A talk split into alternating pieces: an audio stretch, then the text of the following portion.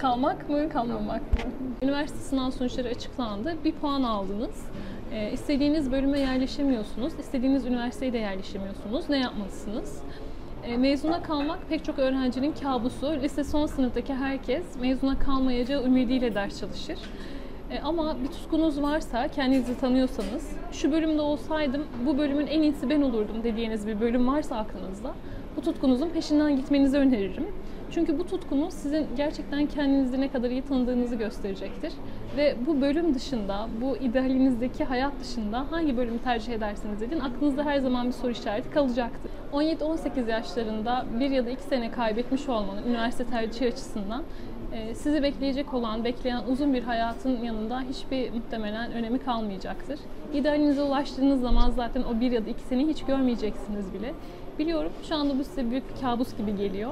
Ama gerçekten istediğiniz yere gittiğiniz zaman o kadar mutlu olacaksınız ki bu zamanları hiç hatırlamayacaksınız bile. Gerektiğinde kendinizin, gerektiğinde ailenizin kulaklarını kapamayı bilmesi gerek. Biliyorum büyük bir toplum baskısı oluyor böyle bir durumda. Tabii bazen şöyle bir durum da olabilir. E, liseyi bitirdim, e, üniversite sınavına girdim. E, istediğim okulu kazanamadım, istediğim bölümü kazanamadım ama yine de bir tercih yapmalı mıyım? E, yoksa evde mi durmalıyım, mezuna kalmalı mıyım? Bu tabii zor bir durum. E, öğrencinin psikolojisi çok daha farklı oluyor. Kendisini hatta kusurlu gibi hissedebiliyor bazen ne yazık ki. Burada bir toplum baskısı da oluşuyor. Öğrenci ister istemez yeri geldiğinde komşuların ne diyeceğinden bile çekinebiliyor. Oysa bu tamamen öğrencinin kendi hayatı. Sizin kararınız. Ee, burada yeri geldiğinde kulakları tıkayıp hatta ailenizin de kulaklarını tıkayıp e, istediğiniz bir bölüm varsa, bir idealiniz varsa, kendinizi gördüğünüz bir nokta varsa orası için çalışmaya devam etmek çok önemli. Gençliğinizde hele hele 18 yaşında, 17-18 yaşlarında kaybedeceğiniz bir sene sizin tüm hayatınız boyunca mutlu olmanıza sebep olabilir. Ve o bir senenin gözünüzde hiçbir değeri olmayabilir ileride. Bir tutkunuz varsa ne olursa olsun bu tutkunuzun peşinden gitmeniz gerekir. Çünkü bir noktadan sonra okuduğunuz okulun da bölümünde bir öneminin olmadığını görebiliyorsunuz. Önemli olan sadece sizsiniz burada. Siz ne istiyorsanız, nasıl yapmak istiyorsanız, uzun ya da kolay yoldan nasıl gitmek istiyorsanız bu tamamen sizin tercihiniz olmalı. Bu şekilde toplum baskısıyla, aile baskısıyla bir şekilde tercih ettiğiniz bölümlerden zaten okumaya başladıktan sonra soğuyacaksınız. Ne yapmak istiyorsanız, nereye gitmek istiyorsanız, nasıl yapmak istiyorsanız sadece kendiniz için yapın. Ee, üniversiteyi sadece üniversiteyi tercih etmiyorsunuz. İleride yaşayacağınız hayatı tercih ediyorsunuz aslında. Yeri geldiğinde mezuna kalmaktan korkmayın. Evde olmak biraz sıkıntılı, bunaltıcı, yeri geldiğinde depresif de olabilir. Bunu anlayabiliyoruz. E, ama kendiniz için yaptığınız hiçbir şey için gocunmayın ve sıkılmayın. E, dediğim gibi bu sadece sizin tercihiniz olmak durumunda. kadar. İnşallah güzel olmuştur. Merak ediyorum nasıl olduğunu. Şunu merak ediyorum. bir bakayım. Ay.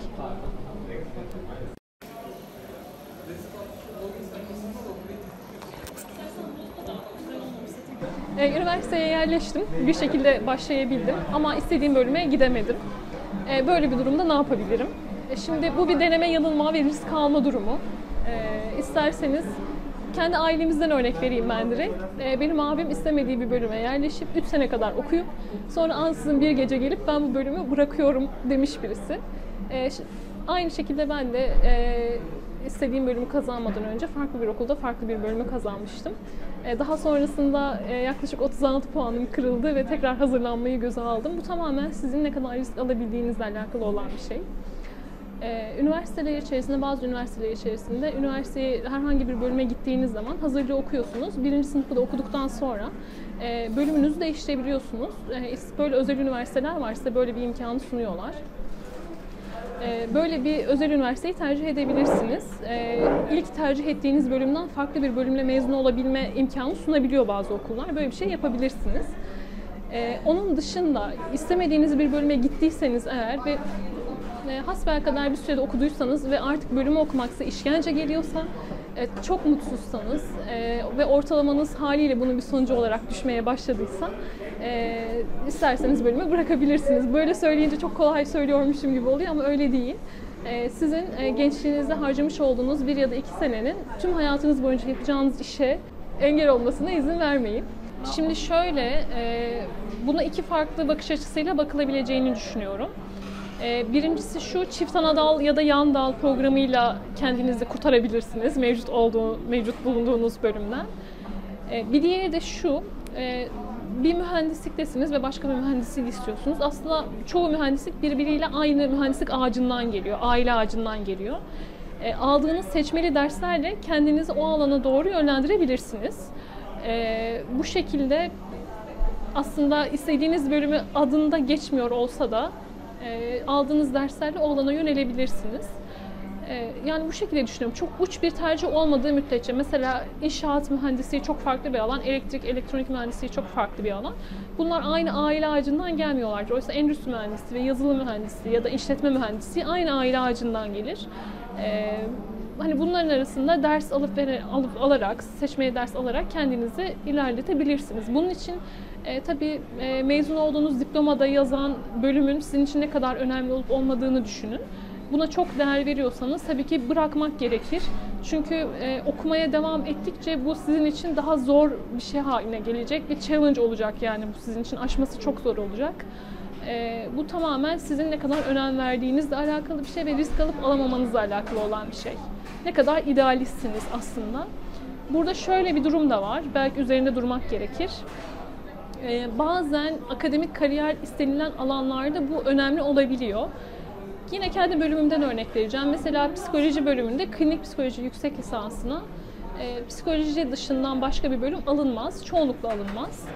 E, eğer sosyoloji okuyorsanız aslında psikoloji istiyorsunuzdur ve sosyoloji bölümüne yerleşmişsinizdir.